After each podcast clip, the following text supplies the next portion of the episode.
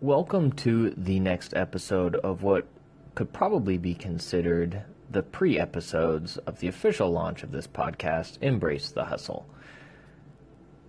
One question that I seem to ask myself and am currently at this very second dealing with is when is too much work or when do you start turning down work?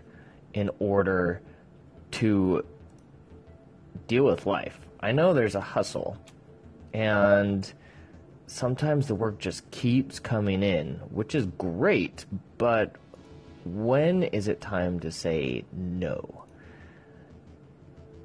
And one thing that I've been experimenting with is sometimes the way to say no is by increasing your costs. I say that slightly distracted because I am editing a job project video right now and I couldn't find a layer. But one way I'm assuming is to figure out how you're going to continue with or how you're able to turn down work is start raising your price. And the ones that are not quite as sustainable will possibly start to drop off at least that's the hope. So, with that, I'm going to continue, and I might just come back to this because you know, I think I can do that. So I'm also learning this this new app. I'm using Anchor to record this podcast because you know.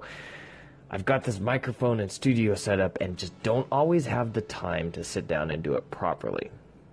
That will be changing soon. Fingers crossed, knock on wood all of those isms. So, for now, when do you say no?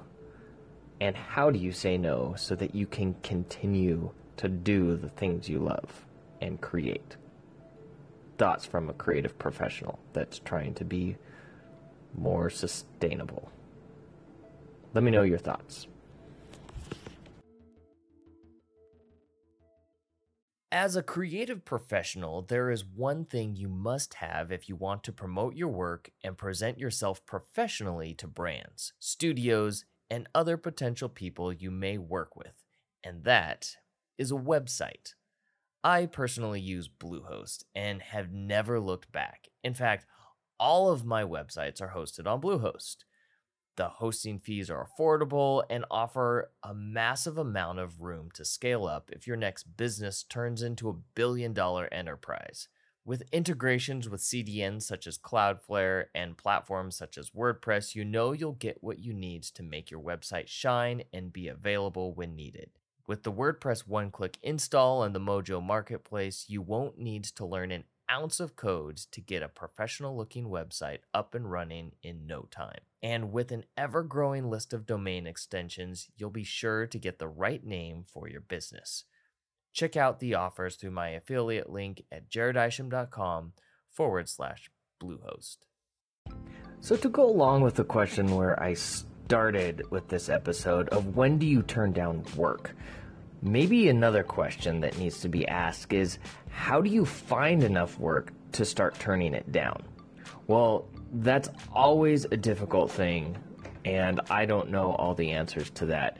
But as a person that's always looking for different ways to bring in work, one thing that seems to work for me quite often uh, is when I'm having a hard time finding work start working on my passion project.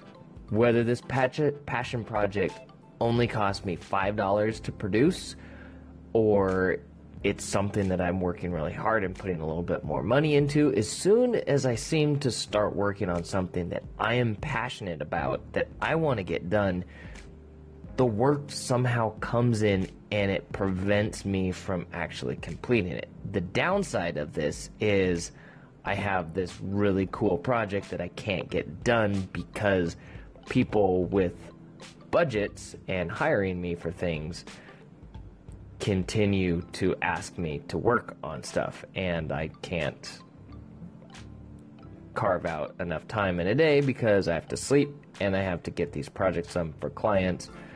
Hence, the original question I asked is when do you turn down work? Raise your prices so you can work less to allow for those times to work on your passion projects.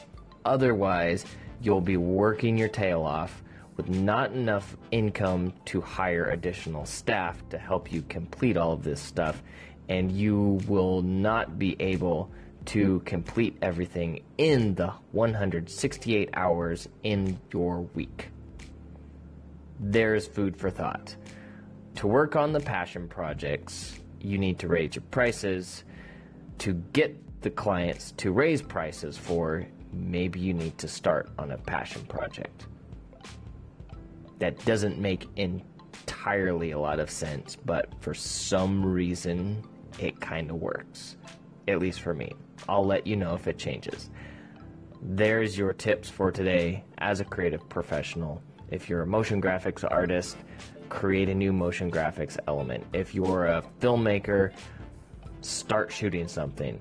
I recommend trying to add a scripted narrative narrative approach to a documentary because documentaries are dirt cheap to produce. You don't need actors and you can still work on your storytelling skills. If you have the money to produce a scripted short film with crew and all of that, hey, why not? You may even be at the level where you have raised your prices and there you go photographer, schedule a photo shoot. Maybe try some landscapes because you don't have to spend money on that. Or product photography.